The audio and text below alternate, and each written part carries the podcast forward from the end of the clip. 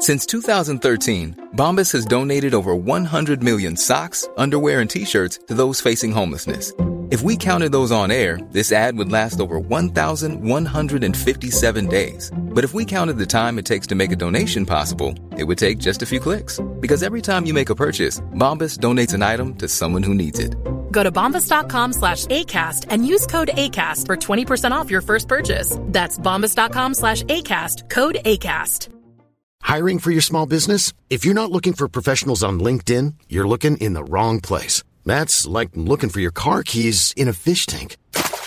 LinkedIn helps you hire professionals you can't find anywhere else, even those who aren't actively searching for a new job but might be open to the perfect role. In a given month, over 70% of LinkedIn users don't even visit other leading job sites. So start looking in the right place. With LinkedIn, you can hire professionals like a professional. Post your free job on linkedin.com slash people today. Hi, I'm Daniel, founder of Pretty Litter. Did you know cats tend to hide symptoms of sickness and pain? I learned this the hard way after losing my cat, Gingy. So I created Pretty Litter, a health monitoring litter that helps detect early signs of illness by changing colors, saving you money and potentially your cat's life. Pretty Litter is veterinarian developed, and it's the easiest way to keep tabs on your fur baby's health right at home. Go to prettylitter.com and use code ACAST for 20% off your first order and a free cat toy. Terms and conditions apply. See site for details.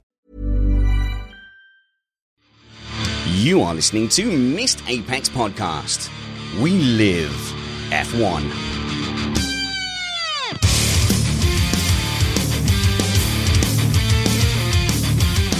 Welcome to Missed Apex Podcast. I'm your host, Richard Spanners Ready, and I'm joined by Matt Two Rumpets. How's it going, Matt? Uh, it's going great, you know. Uh, 600 kilometers of driving, and I managed to get back 15 minutes before we started this. The whole shed and the live chat room thanks you for your dedication. You can watch us recording this show live by going to YouTube and searching for Missed Apex Podcast. Chuck us a subscribe and do come and hang out with us in the live chat room. We tend to go for Sunday, 8 p.m., uh, unless there's any other factors like a late race. We're an independent podcast produced in the podcasting shed with the kind permission of our better halves. We aim to bring you a race review before your Monday morning commute. We might be wrong, but we're first. We're also joined by Chris Stevens. Hi, Chris. Hi, Spanners. I've already upset the chat room by saying boo to tyre talk. There may be some tyre talk later on, but I think there's some more pressing team news to dive into. Uh, we're joined for the first time since April by Sarah Nichols. How's it going? It's going well. Started preparing for for Halloween already, which is scaring the hell out of me. Ah, Halloween. All the kids in our neighborhood have decided they want to go as box trolls. Well, hey, 2014 called. It wants its popular kids movie reference back. But I, 2014, I think, box trolls. They're all going as box trolls. Sarah, it should be said that it has not been a lack of commitment to the Missed Apex cause. Uh, you and I threw ourselves fully into the, the W series and covered all six rounds of that.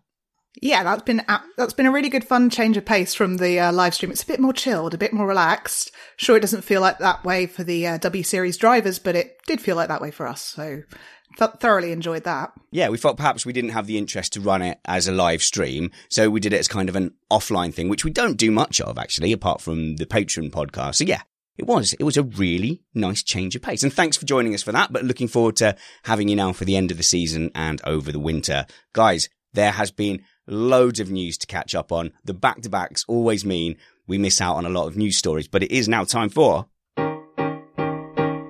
Big Dirty News.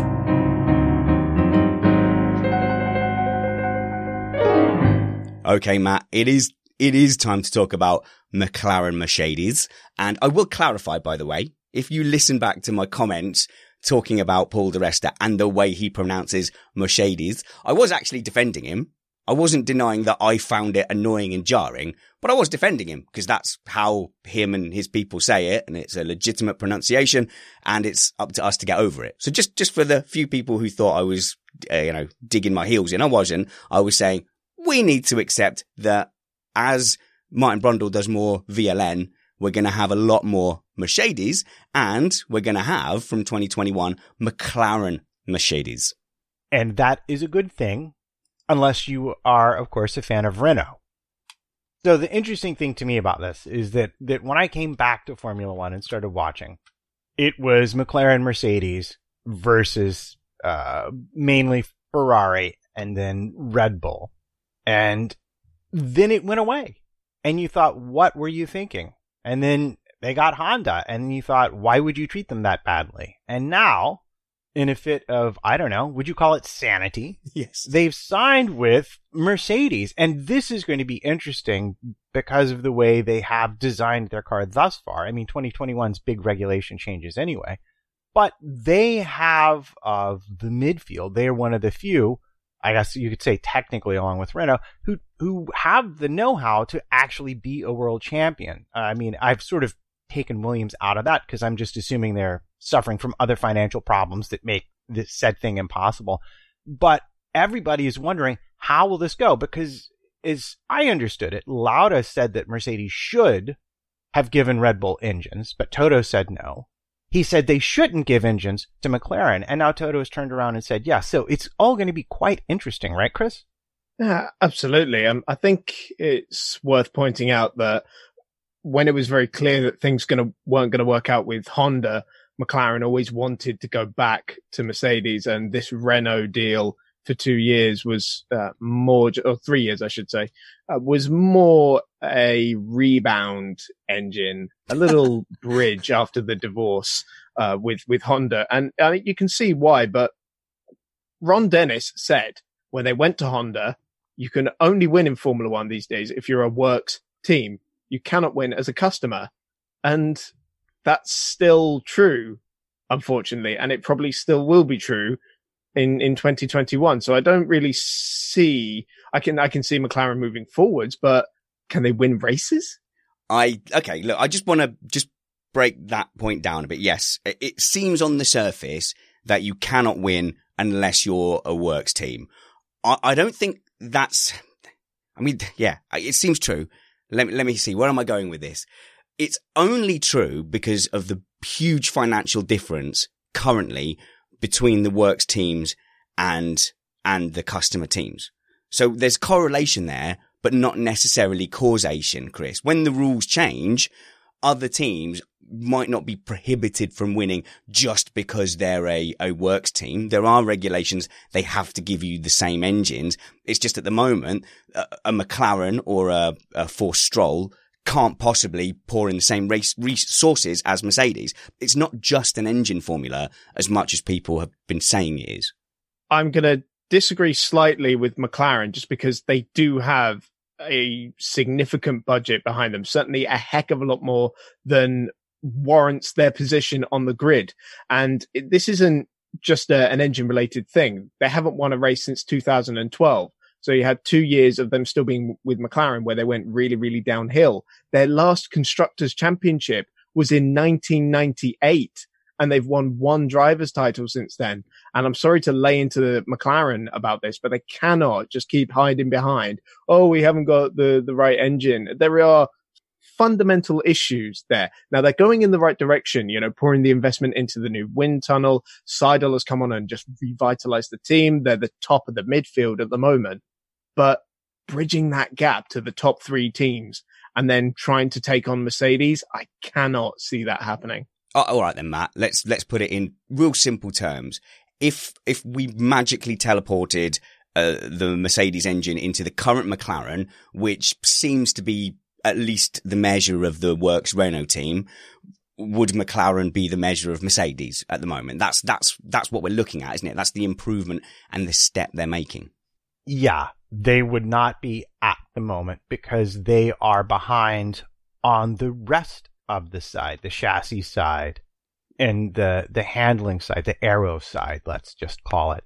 However, they have the budget. They can spend, they can choose to spend the money on catching up. And as we have all learned, and I'm going to, I'm going to say the following thing, Williams 2014, as we have all learned with a big regulation change, opportunity exists. And if there's anyone out there outside of Renault that is well placed to take advantage of it, I'm going to have to say McLaren. They're already running with a proto front wing design that we'll see in 21. They've taken off a lot of the downforce. You see how well their car is already doing relative to the other midfielders.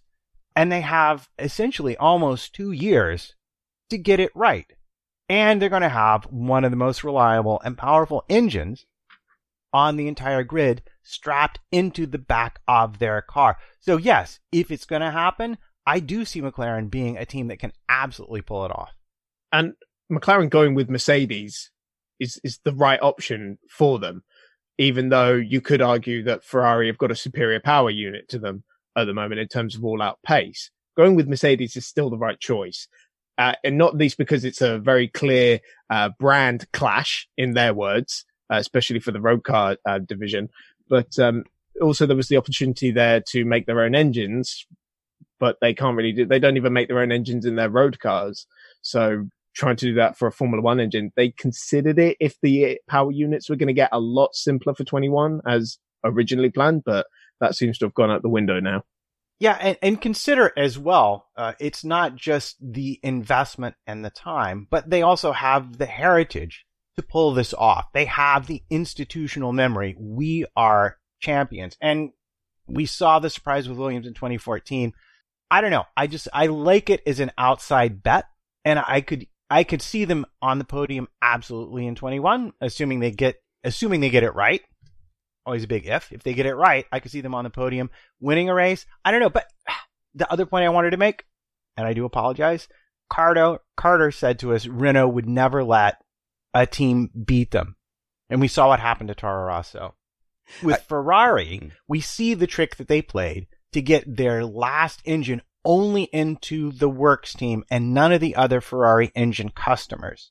We've never seen Mercedes do that. So I would also argue that if there was a work supplier that was going to play fairly, I think Mercedes is your only choice. Uh, well, well I no think comment um, on Honda. Yeah, I know. I think um, you know Sarah's probably best placed to to answer this from a company and a brand point of view. Like Renault don't seem to mind being seen as a bit not of nastier. Uh, that they come across as a bit like the big bads, like they can come across a bit blunt.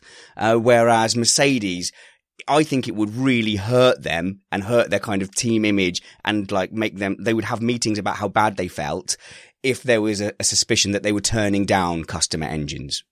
I think the Mercedes team and the the larger because Mercedes has got this uh, specific heritage within German motorsport, around, uh, which has a certain manufacturing ethos around it as well.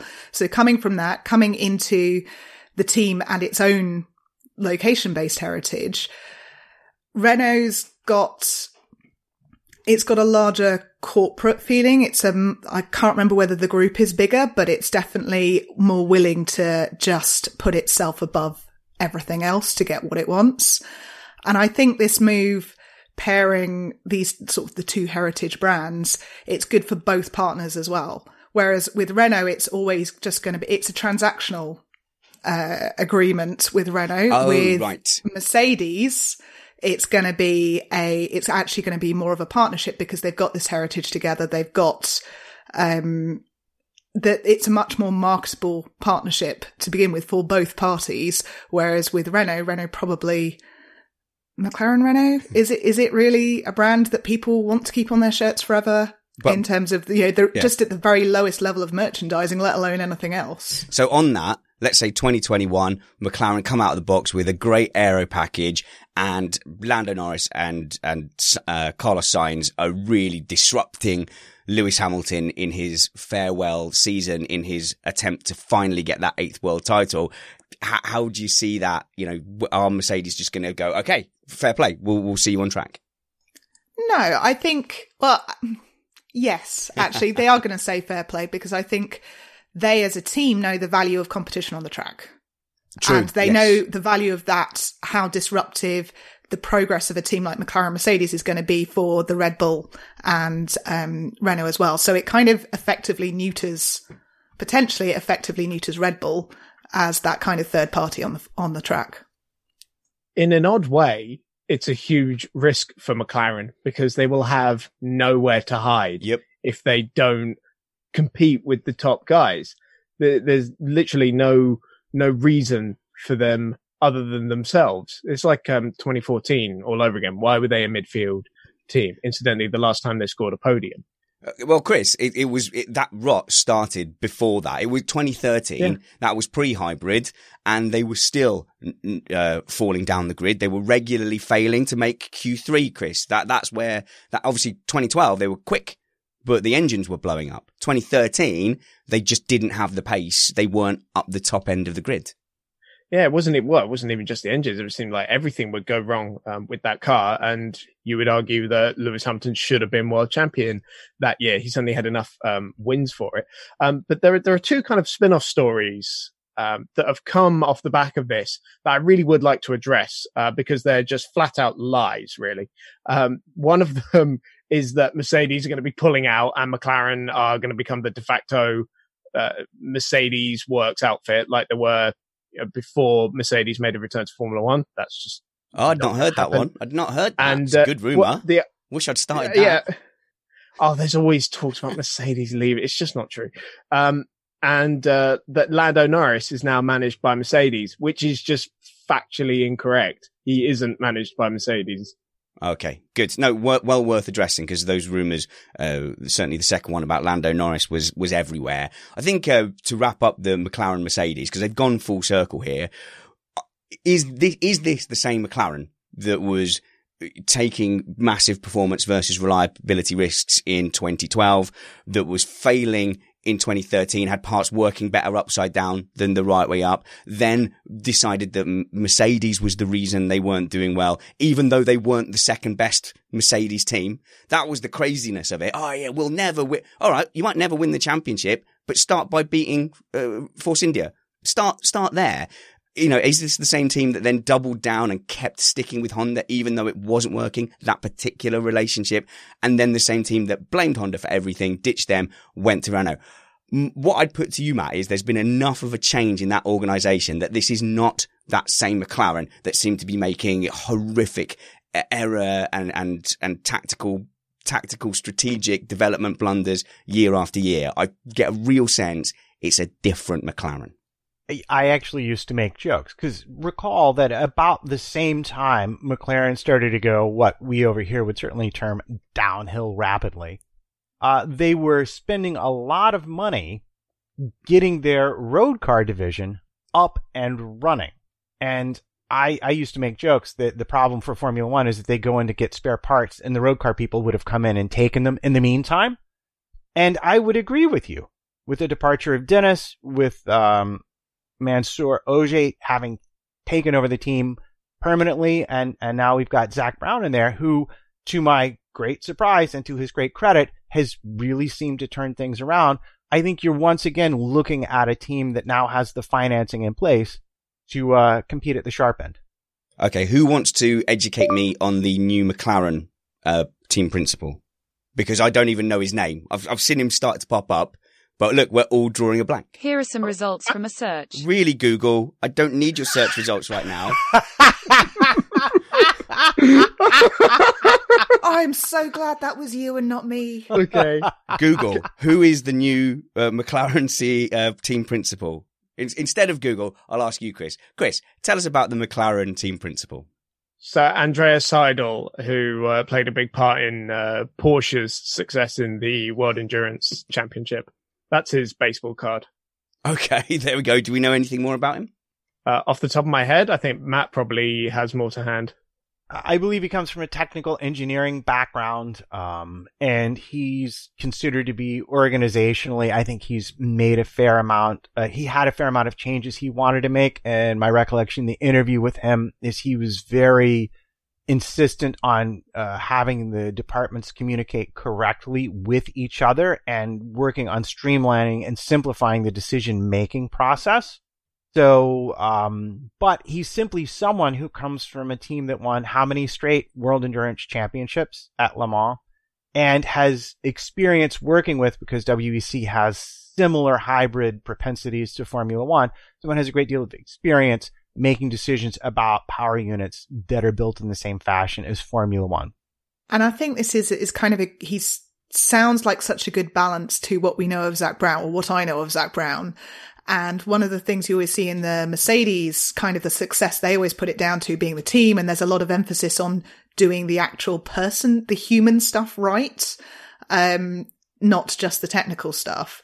And if he's got that technical knowledge and he's got the organizational nonce, as it were, then they're setting themselves up in a very good Right. Uh, Robin Van Dyke in the chat room uh, reminds us that he actually started as an aero engineer at Sauber and then went to BMW and later on to Porsche. So he's got a really uh, well-rounded background to have the job he currently has.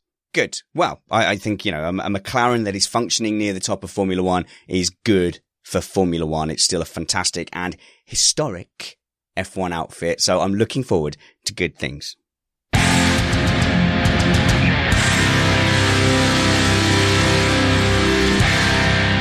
I'm going to turn to Chris Stevens and see if you can help me unravel a bit more of the mystery of the whole Williams Kubica. Uh, they're going to sue. There's a the performance clause, not a performance clause, a, a participation clause. Uh, he's he's not happy. He's getting the right amount of of F1. I don't know. And of course, this is all coming off the back of the the rumor. I think it was that he was retired from the Russian Grand Prix to save parts. Yeah, so you know how we were talking about uh, no, no, their problems are not financially related Yes. at all. Yep. Um, well, in in fairness, this is an, is- an issue that uh, midfield teams, especially ones at the back of the grid that are lacking a bit of money, tend to to come up with with all these these back to black um, flyaway races. Uh, it is difficult to to get new parts up there, uh, and especially because they're bringing this experimental front wing to Suzuka as well, apparently.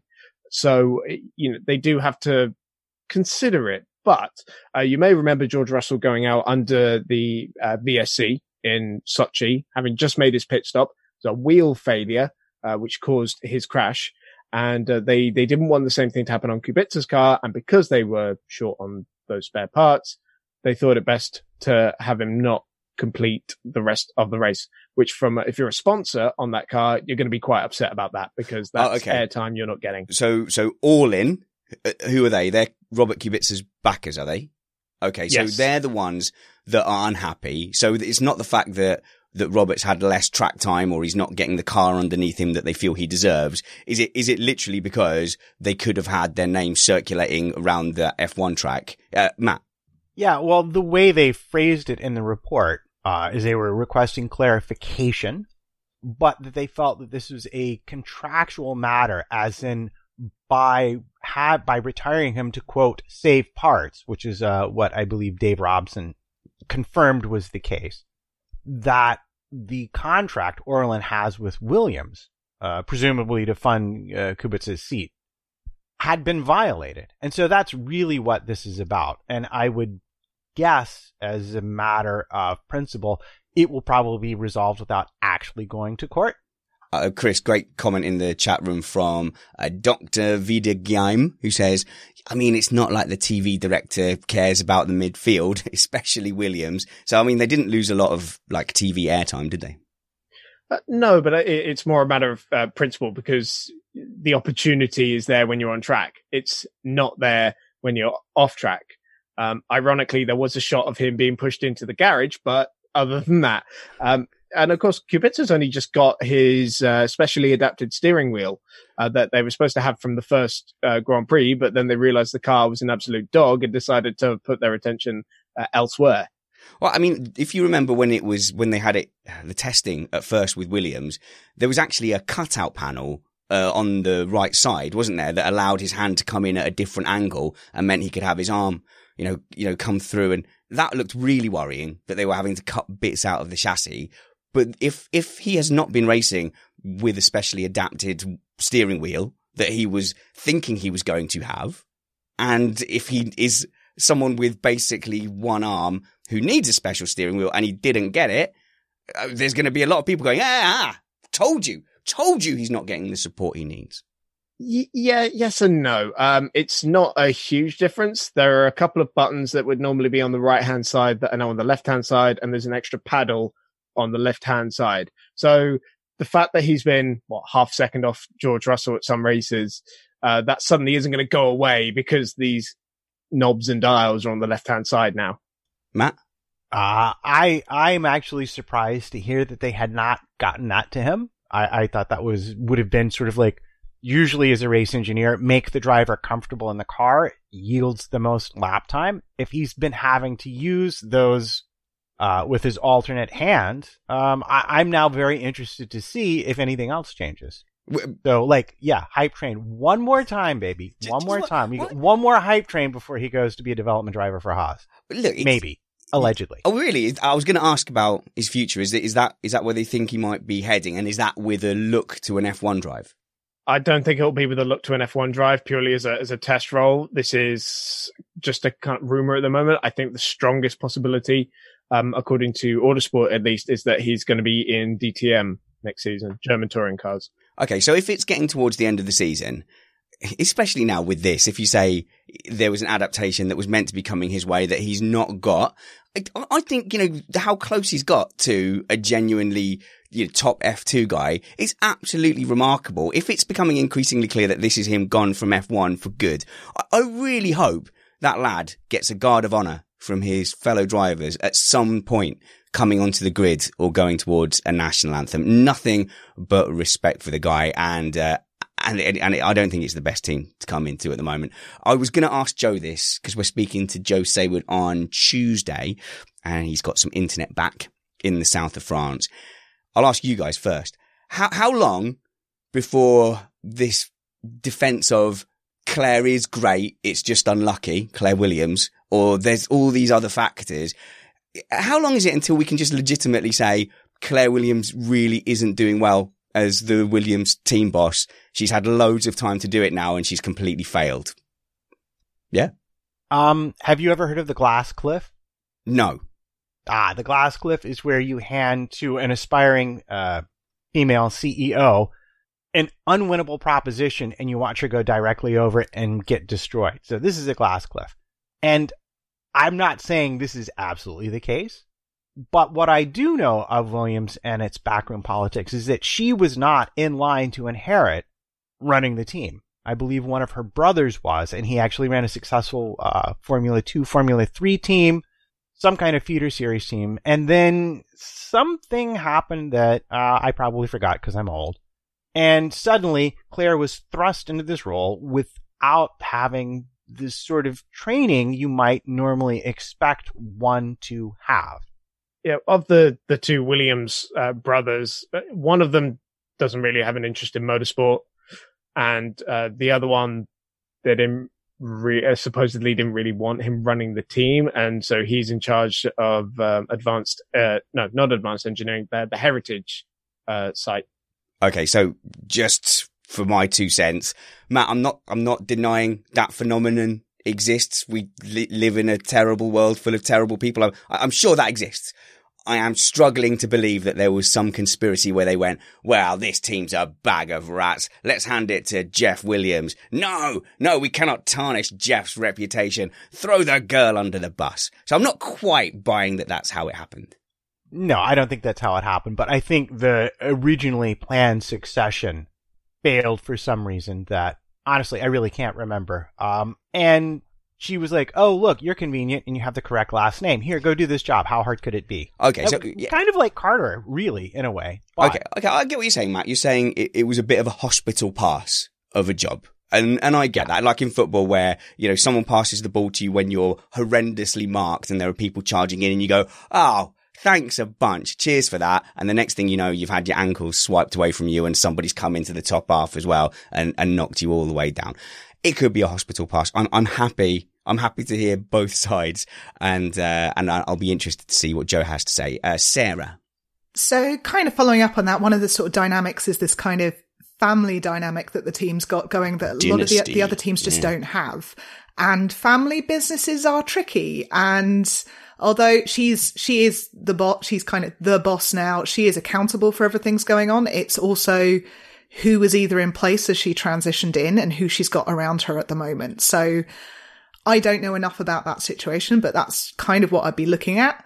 Um, she is accountable, so she's got to make the hard decisions one way or another. She either got to decide she's not the right person anymore, or she's, um, or she's got to find the right people sooner.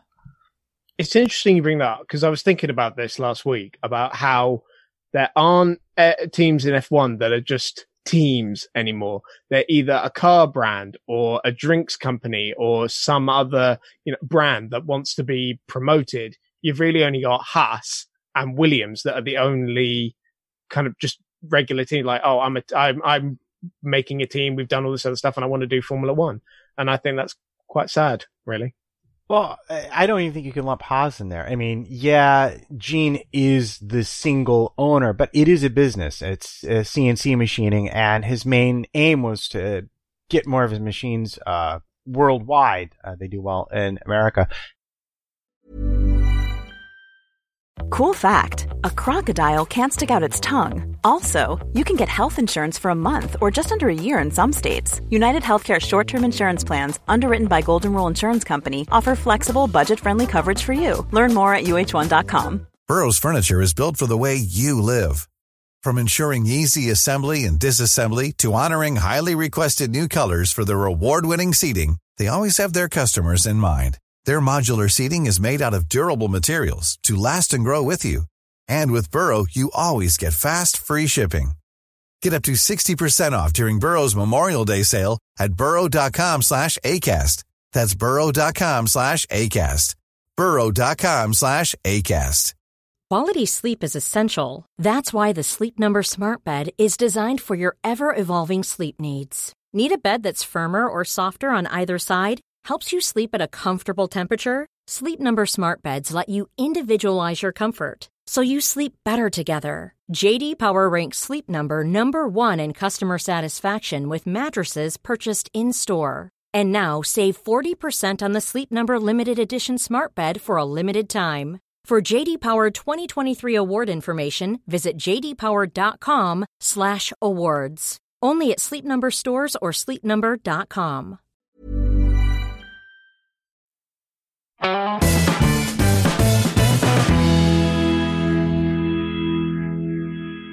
Chris, I know you're excited because I've been reading the internets and guess what? We're getting a brand new team in F1. Finally, how long we've waited for a brand new team in F1.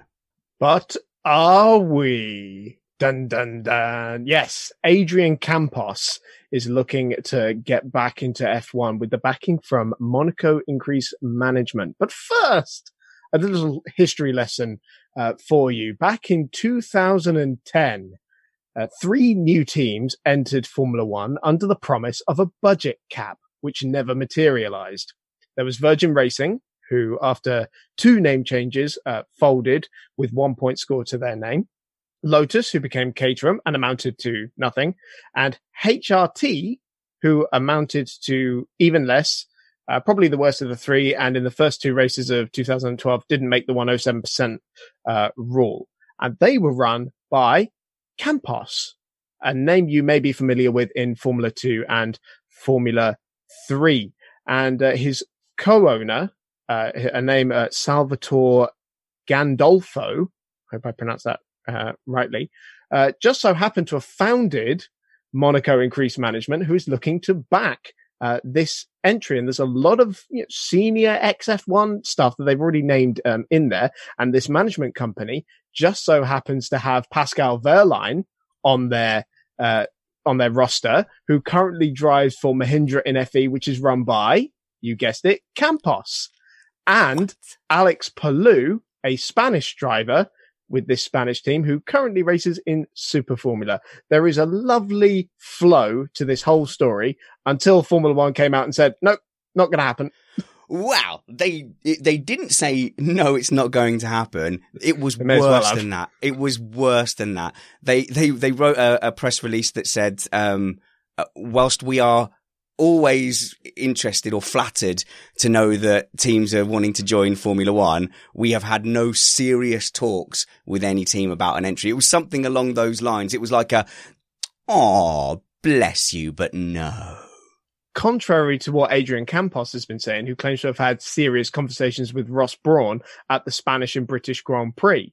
Uh, i may have been wrong on that second one, but uh, definitely at the Spanish Grand Prix. And of course, there's this second team as well, um, Pantera Team Asia, um, which um, is kind of similar. They're currently operating out of Silverstone. They claim to have got a kind of a senior management team and aerodynamicists and and stuff like that. But um, other than that, that, that was on race fans um, that one. But uh, there's uh, there's a little bit less known about that one, unfortunately.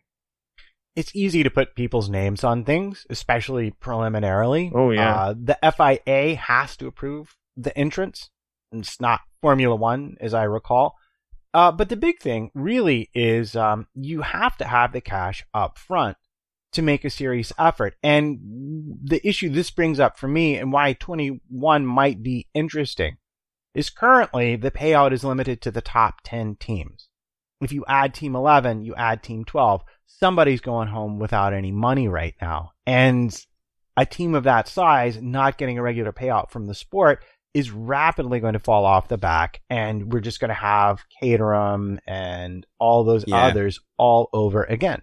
Uh, so you know, when when we come to like the general levels of competition in F1, the more hurdles we put in for new teams to come in, the the less genuine competition you're going to get. If you had 10 genuinely competitive teams knocking on the door of Formula One and you let three of them in and the other seven had to go and do a, a Formula B series and there was promotion and relegation like there is in football, you, you'd see the standard shoot right up. You'd see that the bottom teams really fighting and scrapping instead of knowing that they can give up halfway through a season and start developing next year's car.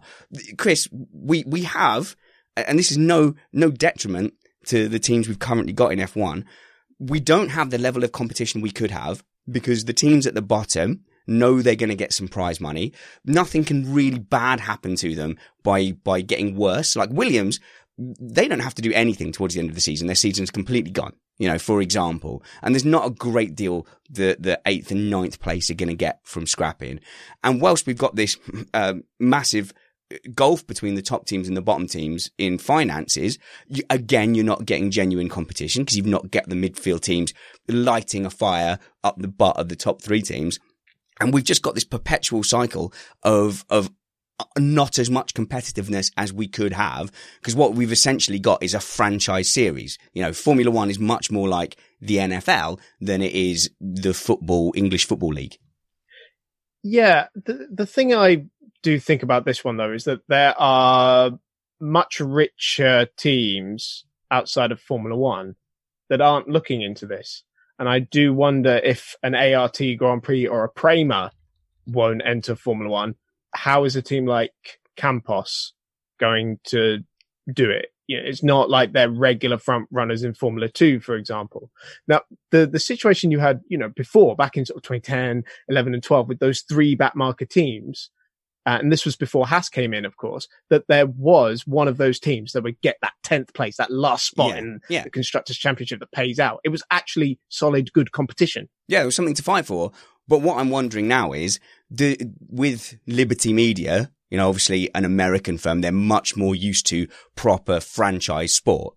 It, it could just be the case now that they just, they don't want a new back. They don't want an HRT, uh, uh, Virgin, uh, Marussia. They don't want three teams like that suddenly pitching in, Matt, and, and spoiling the model they've got at the moment.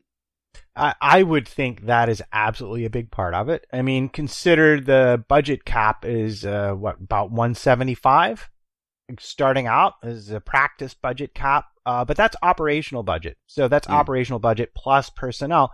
So outside of that operational budget, you can spend as much as you want. If you really want to be competitive, you're going to have to spend over a hundred mil, I'd say, to even be in the ball game. Um, and they also probably don't want to see Williams go out, if I'm being honest as well. First, they need to make enough money to get the teams competitive on the operational budget through the payouts they currently have. Then they will think about expanding.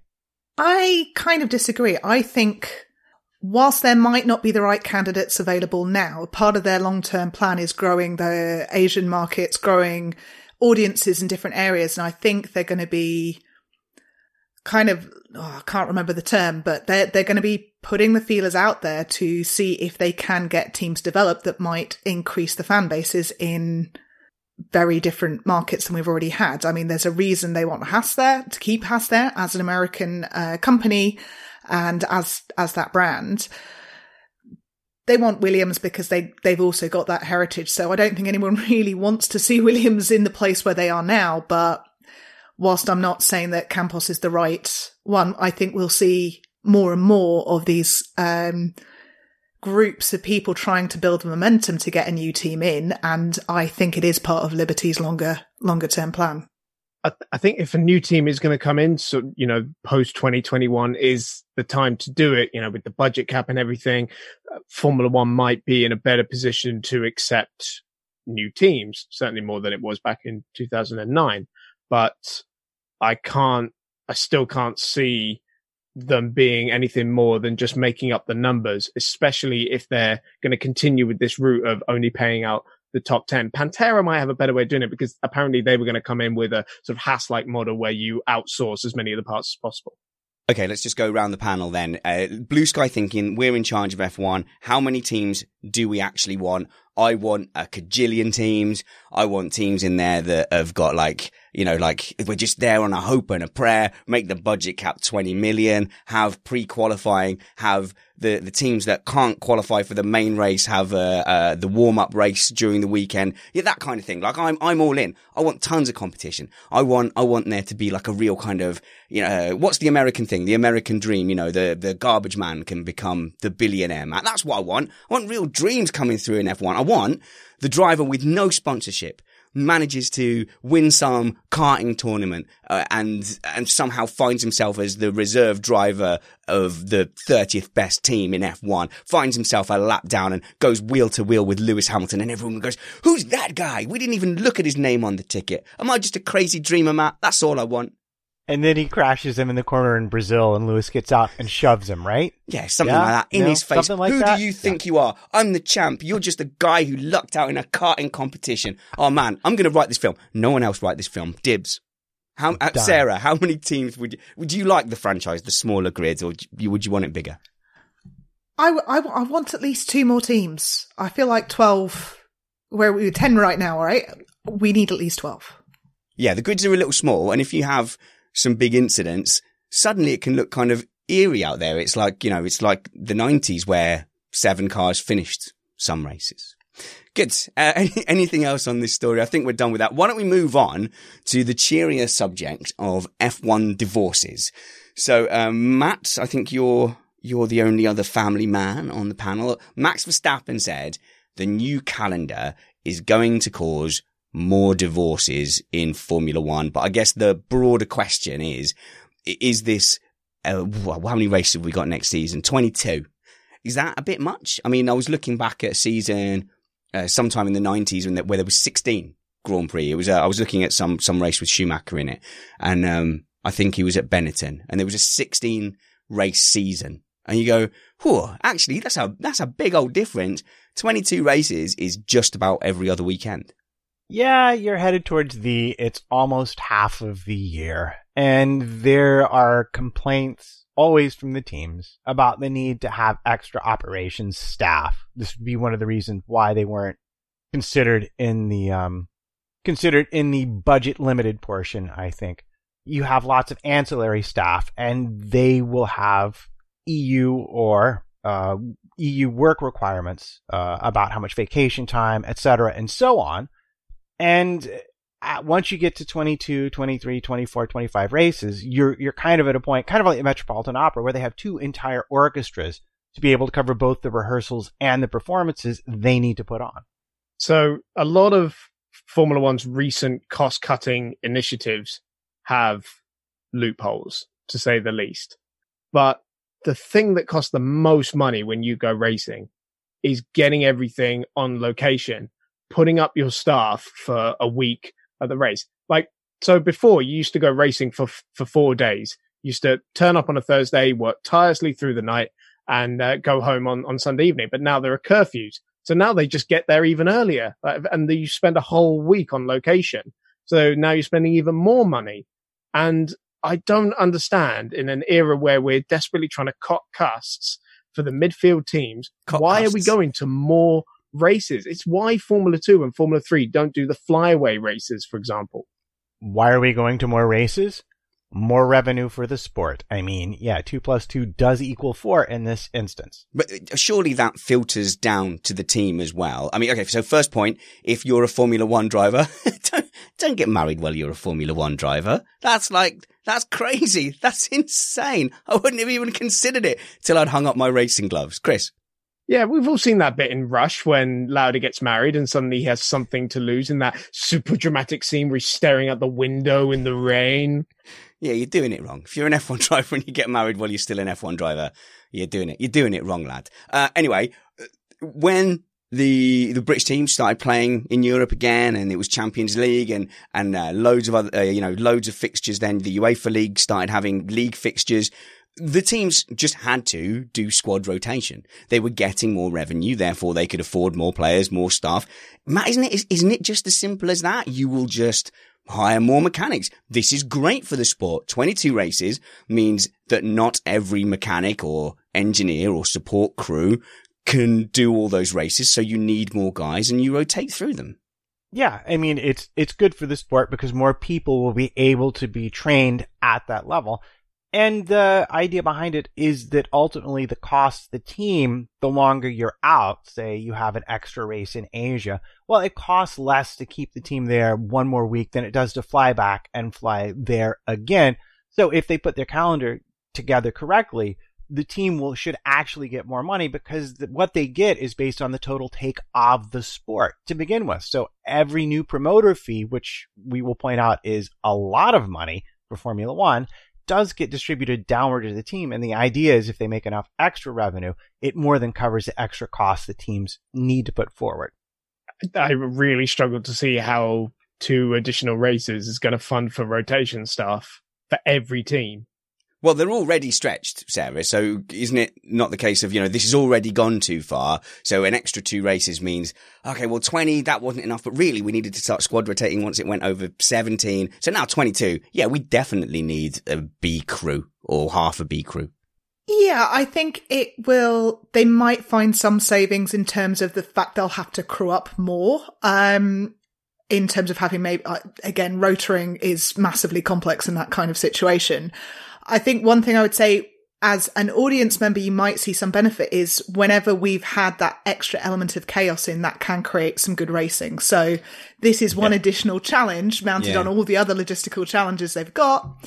That might be a, that might be a benefit for us in terms of the sport. Uh, Chris, I don't mean to be unsympathetic at all because we know people in F1 who've got families and we know the yeah. sacrifices they make. I, I had a career in my early twenties where I was away literally all the time. And when I knew that my mind was turning towards being family man and wanting to settle down, I, I knew that I was going to have to change that lifestyle. So is there not just an element that a lifestyle that takes you around the world isn't inherently conducive to the family life anyway. And that's just something you have to factor in with your career choices. I mean, there are factory based jobs, which, um, there was a high profile, uh, one of uh, the sport aerodynamicists, wasn't there? That just was fed up of traveling and just went back to a factory role. So isn't that just a natural part of this kind of endeavor? No, because it, this wasn't this kind of a problem not even 10 years ago, let alone 20 years ago.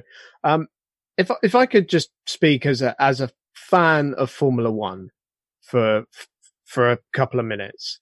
Uh. If you tell us which fan driver you're a fan of the most, which driver is your favorite? Fine. Uh, Speaking as the only completely neutral Formula One fan, go on, continue your lies. No, the, the, acknowledging, you know, the the extra money that they get for for going to these races, and that's all well and good. But as a fan of motorsport, I feel this is diluting the calendar. And I've said many times on this show, I would so happily get rid of five of of some of the you know these races, you know, maybe even more to have a proper quality calendar, not okay. just one that makes up numbers. Come on then, let's do it. Which ones are you going to get rid of? I know you hate Abu Dhabi, so you're going to get rid of Abu Dhabi. So yeah. uh, Abu Dhabi, yeah. um, I hate to say it, but Mexico just yeah. isn't yeah, it delivering. doesn't land. Yep, true. Um, Sochi. Yeah, definitely. That's going anyway. France. Oh, I don't agree. Oh, I don't agree. No. Are you serious? Yeah, I don't agree. Uh, Paul Ricard represents the future of Grand Prix racing. Not that pat- track maybe in particular, but the fact that they tried to do something different with the runoffs to have kind of a natural penalty. I don't think it's effective enough, but you've got the different grip levels as you go off track. I, I, I think that would be the track where they would experiment with an electronic off track solution as well. So. To, to be fair, that that's been around since the nineties. They didn't just bring that in just for Formula One. Well, no, I'm just. I'm just saying. Okay, okay, fine. I'll get rid of Paul Ricard, not France. yeah, yeah, yeah. We should clarify. Hello to our French listeners. By the way, we're the number 12 podcast in Greece. So you can, you guys can all happily say now we are, we're massive in Greece. Love us. And Uruguay, apparently, as well. Sorry, which tracks are we getting rid of? Monaco, obviously. No, Yes, no, never. yes. Thank you, Sarah. I knew, I knew we had you on for a reason. Uh, and, and tell you what, and I've got no, this is definitely a massive aside. Sorry about this. Uh, but I've got a really bad feeling as well that Vietnam looking, looking at that street circuit layout and looking at the virtual onboard, I've got a really bad feeling that's just going to be another Singapore. No, no, I I won't judge because, and do you know why? Because when I first looked at the track map of Baku, I said that is probably one of the worst tracks I've ever seen, and it's actually one of the best on the I mean, calendar. there's Fight me. Th- Well, there's one good corner, isn't there? At the end There of a long one straight good corner. that causes safety cars, and that's it. You take away that corner, and actually, it's a very dull track. No, it's a brilliant track. It is exactly oh, what modern street racing should be. Quick vote, eh, if Baku. There's only you. ca- There's no. Don't give me your nuance, and you as well, chat room. It's either amazing and brilliant, or a, yet another terrible street circuit. Sarah, Love it. Ah, Matt. I of all the street races, it produces the Oh. most chaos. So All I right. would vote Well, that is a low bar, to be fair. Of all the fundamentally flawed street races, which shouldn't be in F1, okay, I suppose Baku is the least bad of all of them. And let's just pretend that the chat room all agrees with me. Actually, it's pretty split. It's pretty split. Okay, so we're talking about the F1 calendar in general there, Chris. Uh, yeah, divorce rate, maybe too much for the families. I, as a TV fan, Sarah, do, do we want it on every other weekend? I, I kind of do, but as like a mega fan, and obviously because we do this, I, it, it does add extra strain to, to the fandom, doesn't it? Plus, it makes the uh, karting that much more complex to try and get in Oh, place as well. don't, You're don't. Okay, okay. Um, yeah, but uh, I mean, I said I wanted the chaos that was caused by the extra logistical challenges, but I agree. There's times it's like I just want to go on holiday. I just want to do other things because it's not just it's not just watching the race. It's then also listening to Missed Apex in the evening because the race reviews are always so much fun in the chat room afterwards. Yes, the race reviews are, yeah. I mean, that's the, yeah, best part of my week when there's a race review, Matt. True story. Uh, we booked uh, two college tours locally to our area this weekend. And when my wife approached me, she said, Can we do this weekend? I've looked at the F1 calendar and there are no races. Literally the first words out of her mouth. So, yeah, at a certain point, it, it does become problematic if there's a race every weekend. I almost look for opportunities in my life now where there's no motorsport because it's all just a little bit too much now. And this is not just me talking as somebody who does work in motorsport because I wouldn't be doing this job if I didn't absolutely uh, love it. But you do cherish those moments where you're not thinking about motorsport, even if it's not work related. You know, I'm, I'm not, I'm not thinking about Formula One for example. I'm just thinking about, oh, what that new TV series that was on, that was really good. Maybe, maybe a little bit political, but just kind of one thing to add as well. As a sport that is actively trying to increase the diversity uh, in all the teams, um, this calendar makes it that much more difficult for women to be able to, because they're generally proportionally more likely to have to deal with family stuff to a bigger extent than men. Still fairly leaning that way. I'm not saying that's the same for everybody, but it's going to make that even more challenging for the sport as a whole as well. Awesome. Well, Matt, that is bringing us to the end of our news. You did want to talk some finance stuff. Should we put that on hold and look forward to the Japanese Grand Prix? Let's do that.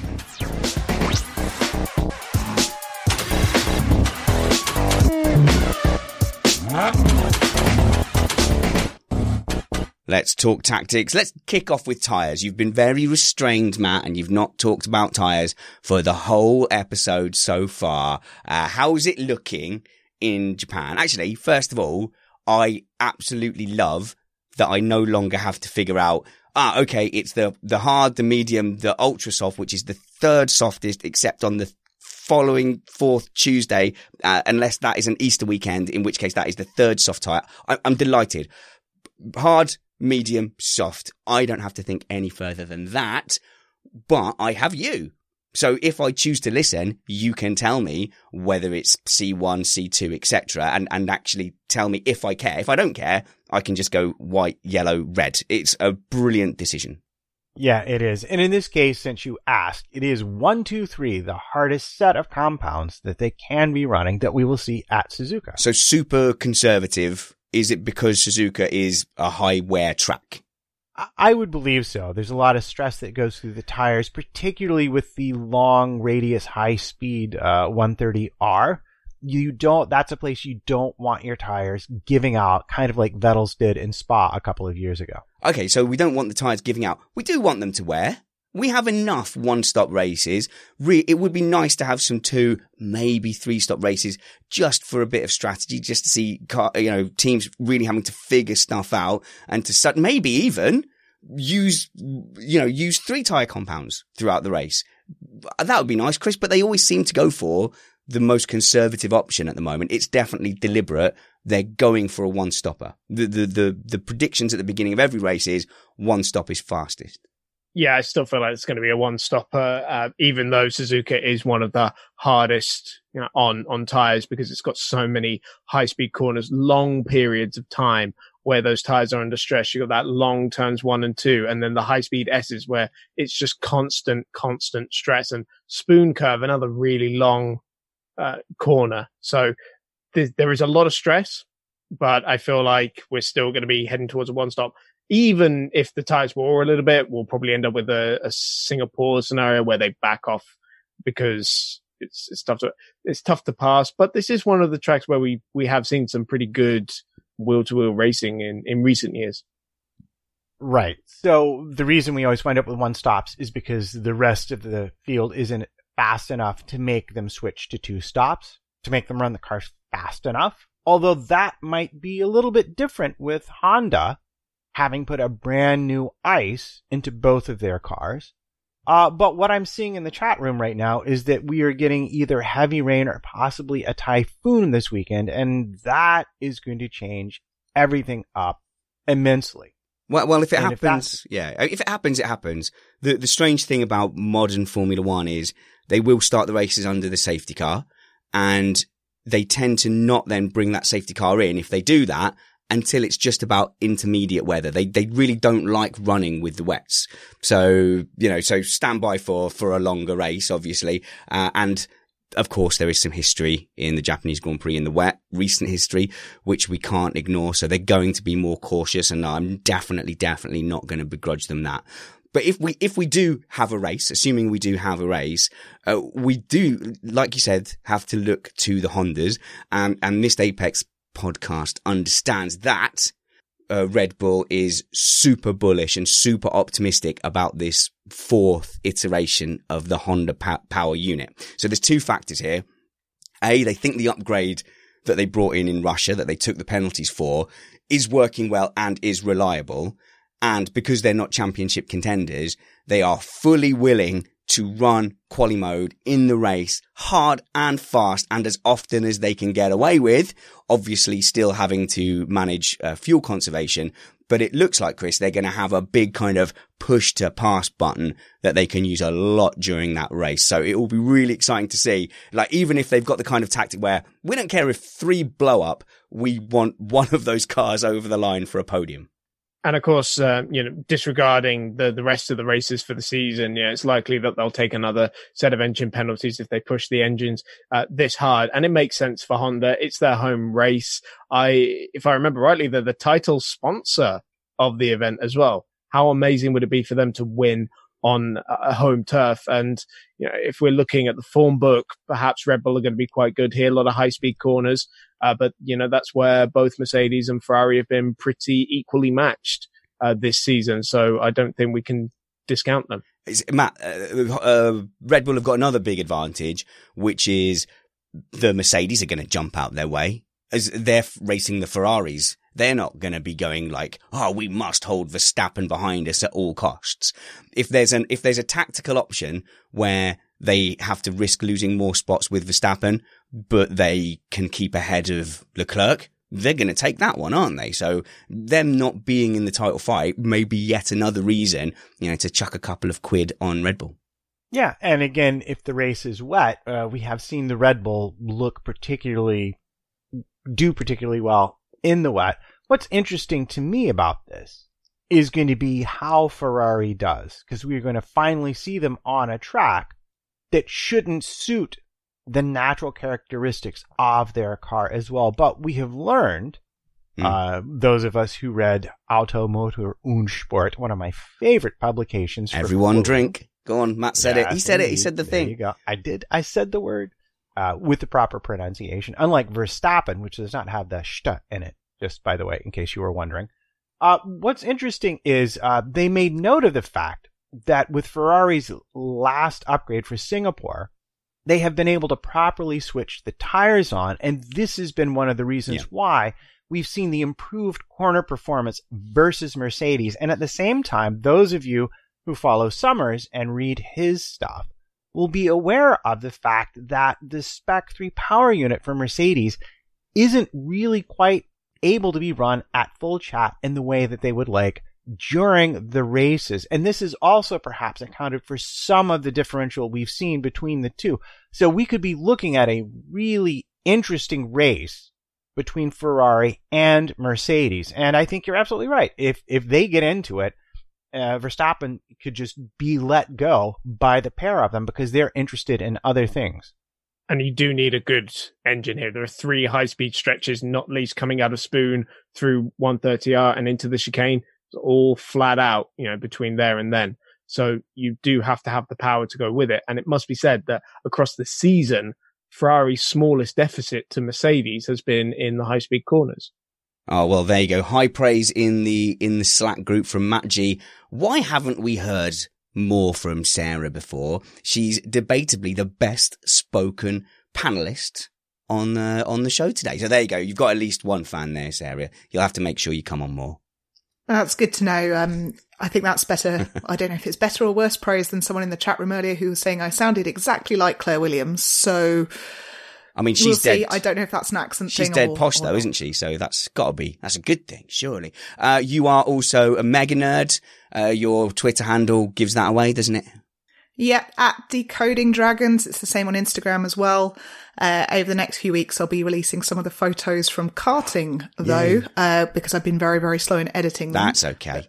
Uh, and the next event, by the way, is April 25th. 2020. That is the, it's been hard penciled in with Buckmore Park. We're going back to Buckmore Park as well. I think April's, uh, actually statistically, I think it's like the least rainfall or, or, the least predicted rainfall next year. That surprised me. So maybe I've got it wrong. March has a lot apparently and, uh, and so does May, but April seems to be quite safe. March is too cold and, um, uh, May is too far away because I, I, really want to go again soon. Uh, so get in contact, spannersready at gmail.com. You can follow me, spannersready at spannersready on Twitter.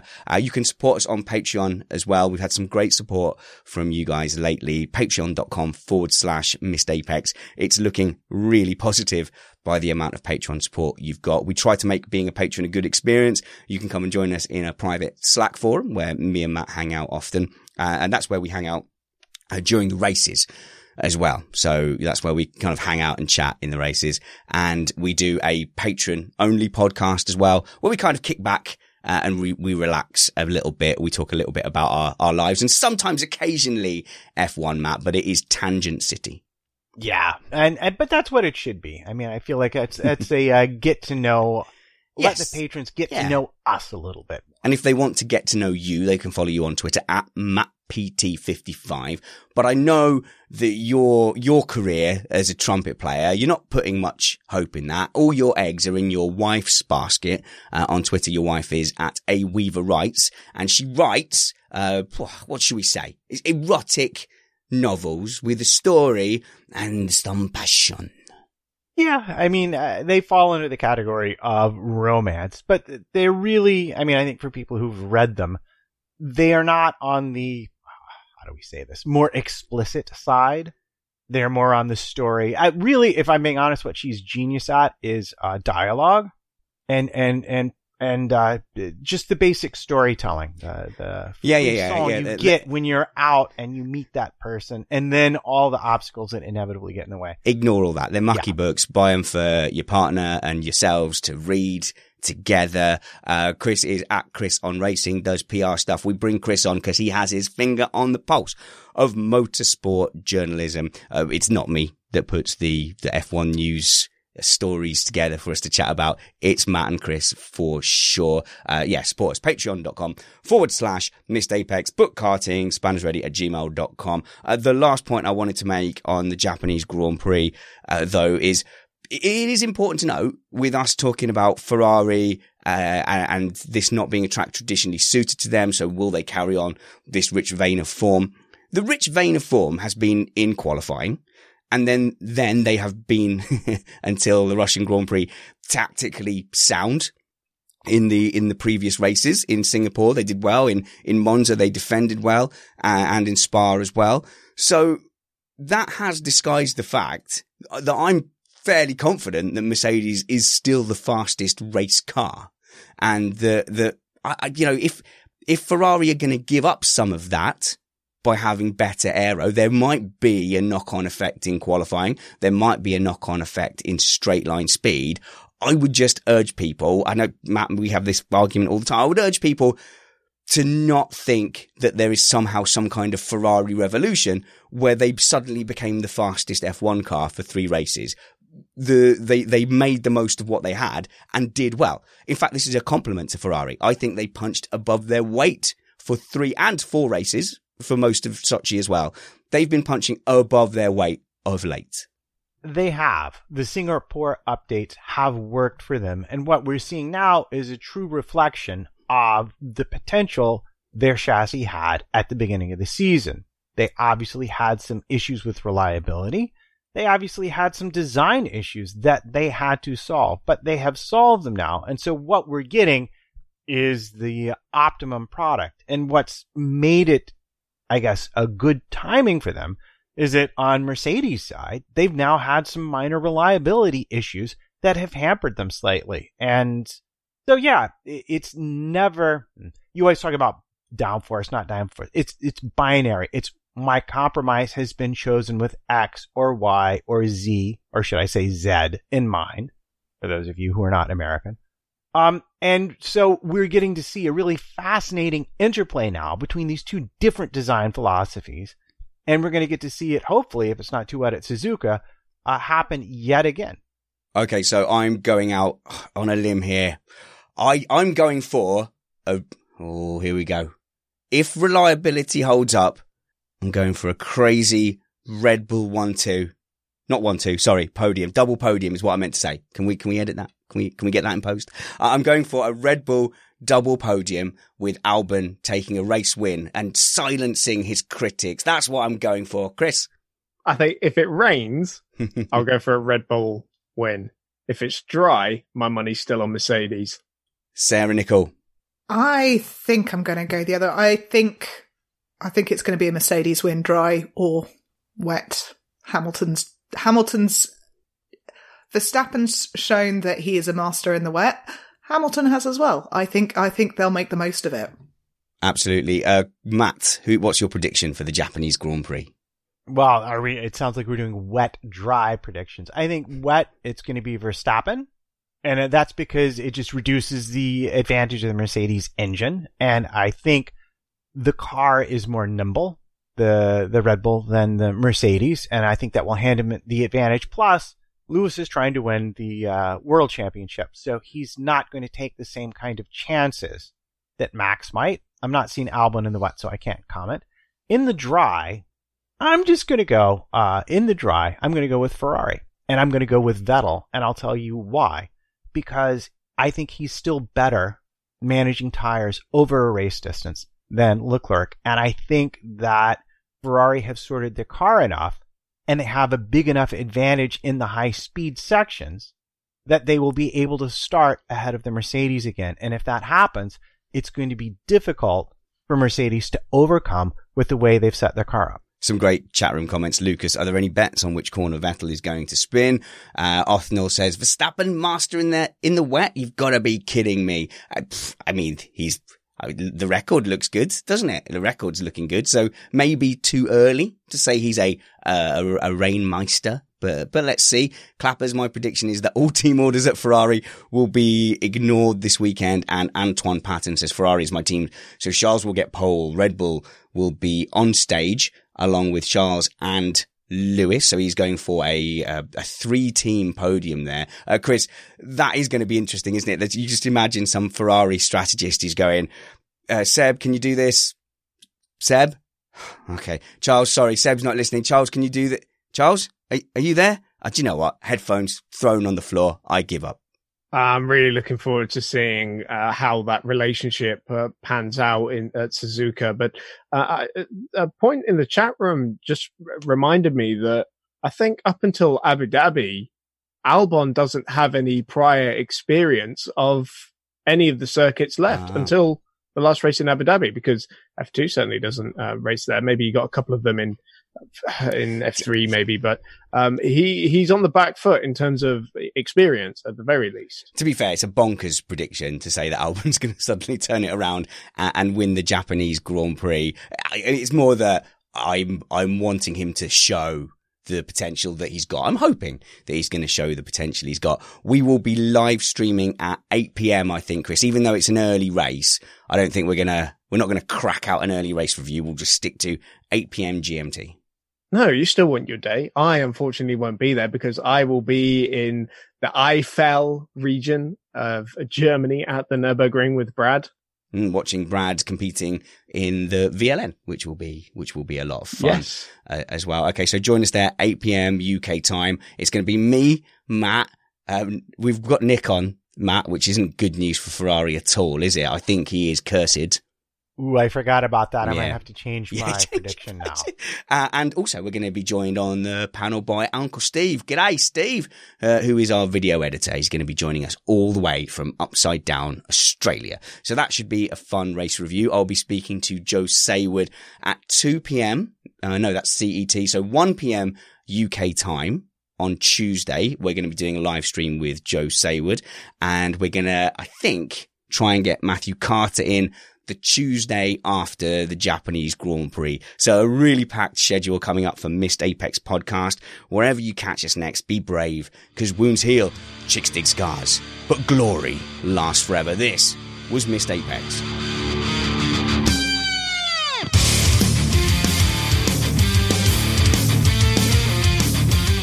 Oh, Donny, Don, Don, Don.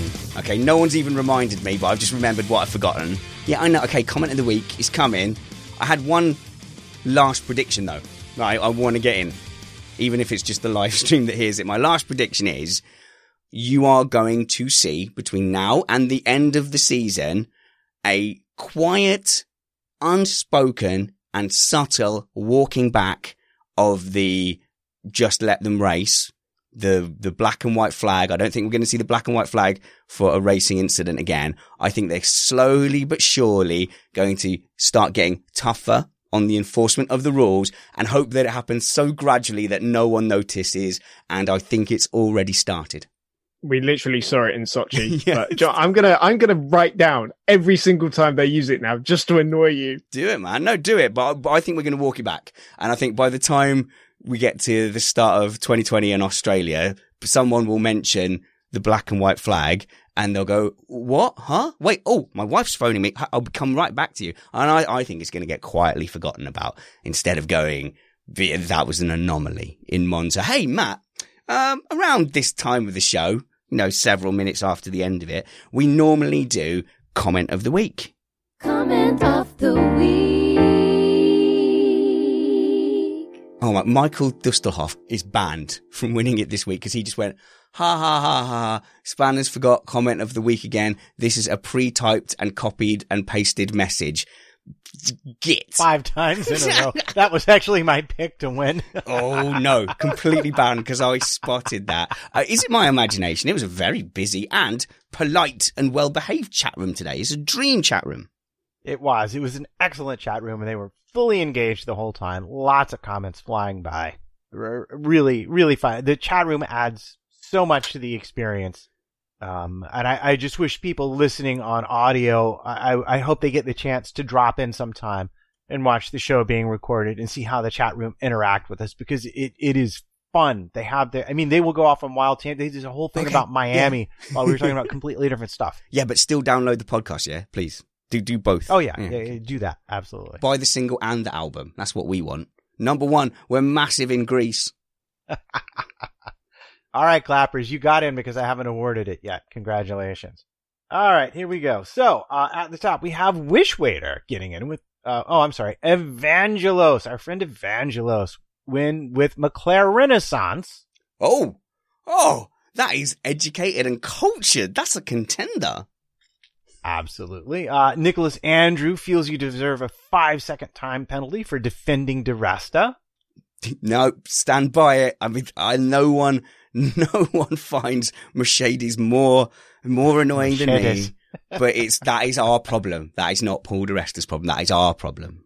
Absolutely. And Nicholas Andrew is in with, see, you guys are missing the big point though. Mercedes have not gotten a new contract with Mercedes for engines for 21. Will Merck keep Merck on board? Oh, Mercedes Renault in a very bizarre twist. Yes. okay, okay. You, that's the first time you've made me laugh this year. Well done. Go on. All right. Thank you. Thank you. Uh, European, uh, Ferrari to bring, bring a boat upgrade at Suzuka. Oh, because of the typhoon. Yes, I get that. I get that. Absolutely. And then finally, I think Clappers is in with chat was polite because nobody's driver has lost a race. That's true. Yeah, uh, I did. I as I said it, I was like, yeah, it's not a race review though, is it? Like no one's spitting mad that their driver got got told to like swap a position or spun out. Uh, who's our winner then, Matt? I think our winner has to be Evangelos Heteroclitus. McLaren Renaissance. It is just so clever and only one word. Hmm, I don't know. This is an elitist award now. We've given it to the poshest comment. Comment of the week. I like it though. What time does the Japanese Grand Prix start in the UK? It's like six six a.m., isn't it? It's like a proper proper early uh-huh. start.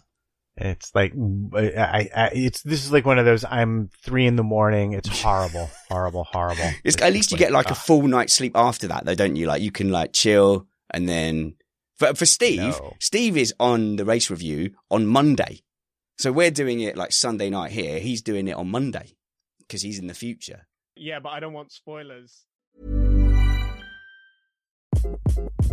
Hi, this is Craig Robinson from Ways to Win, and support for this podcast comes from Invesco QQQ, the official ETF of the NCAA. Invesco QQQ is proud to sponsor this episode and even prouder to provide access to innovation for the last 25 years. Basketball has had innovations over the years too. We're seeing the game played in new ways every day. Learn more at Invesco.com slash QQQ. Let's rethink possibility. Invesco Distributors, Inc.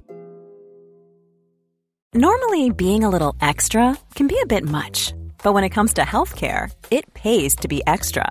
And United Healthcare makes it easy with Health Protector Guard fixed indemnity insurance plans. Underwritten by Golden Rule Insurance Company, they supplement your primary plan, helping you manage out of pocket costs without the usual requirements and restrictions like deductibles and enrollment periods. So when it comes to covering your medical bills, you can feel good about being a little extra. Visit uh1.com to find the Health Protector Guard plan for you. Hi, I'm Daniel, founder of Pretty Litter. Cats and cat owners deserve better than any old fashioned litter. That's why I teamed up with scientists and veterinarians to create Pretty Litter. Its innovative crystal formula has superior odor control and weighs up to 80% less than clay litter. Pretty Litter even monitors health by changing colors to help detect early signs of potential illness. It's the world's smartest kitty litter. Go to prettylitter.com and use code ACAST for 20% off your first order and a free cat toy. Terms and conditions apply. See site for details. Mom deserves the best, and there's no better place to shop for Mother's Day than Whole Foods Market. They're your destination for unbeatable savings, from premium gifts to show-stopping flowers and irresistible desserts. Start by saving 33% with Prime on all body care and candles. Then get a 15-stem bunch of tulips for just $9.99 each with Prime. Round out Mom's menu with festive rosé, irresistible berry chantilly cake, and more special treats. Come celebrate Mother's Day at Whole Foods Market.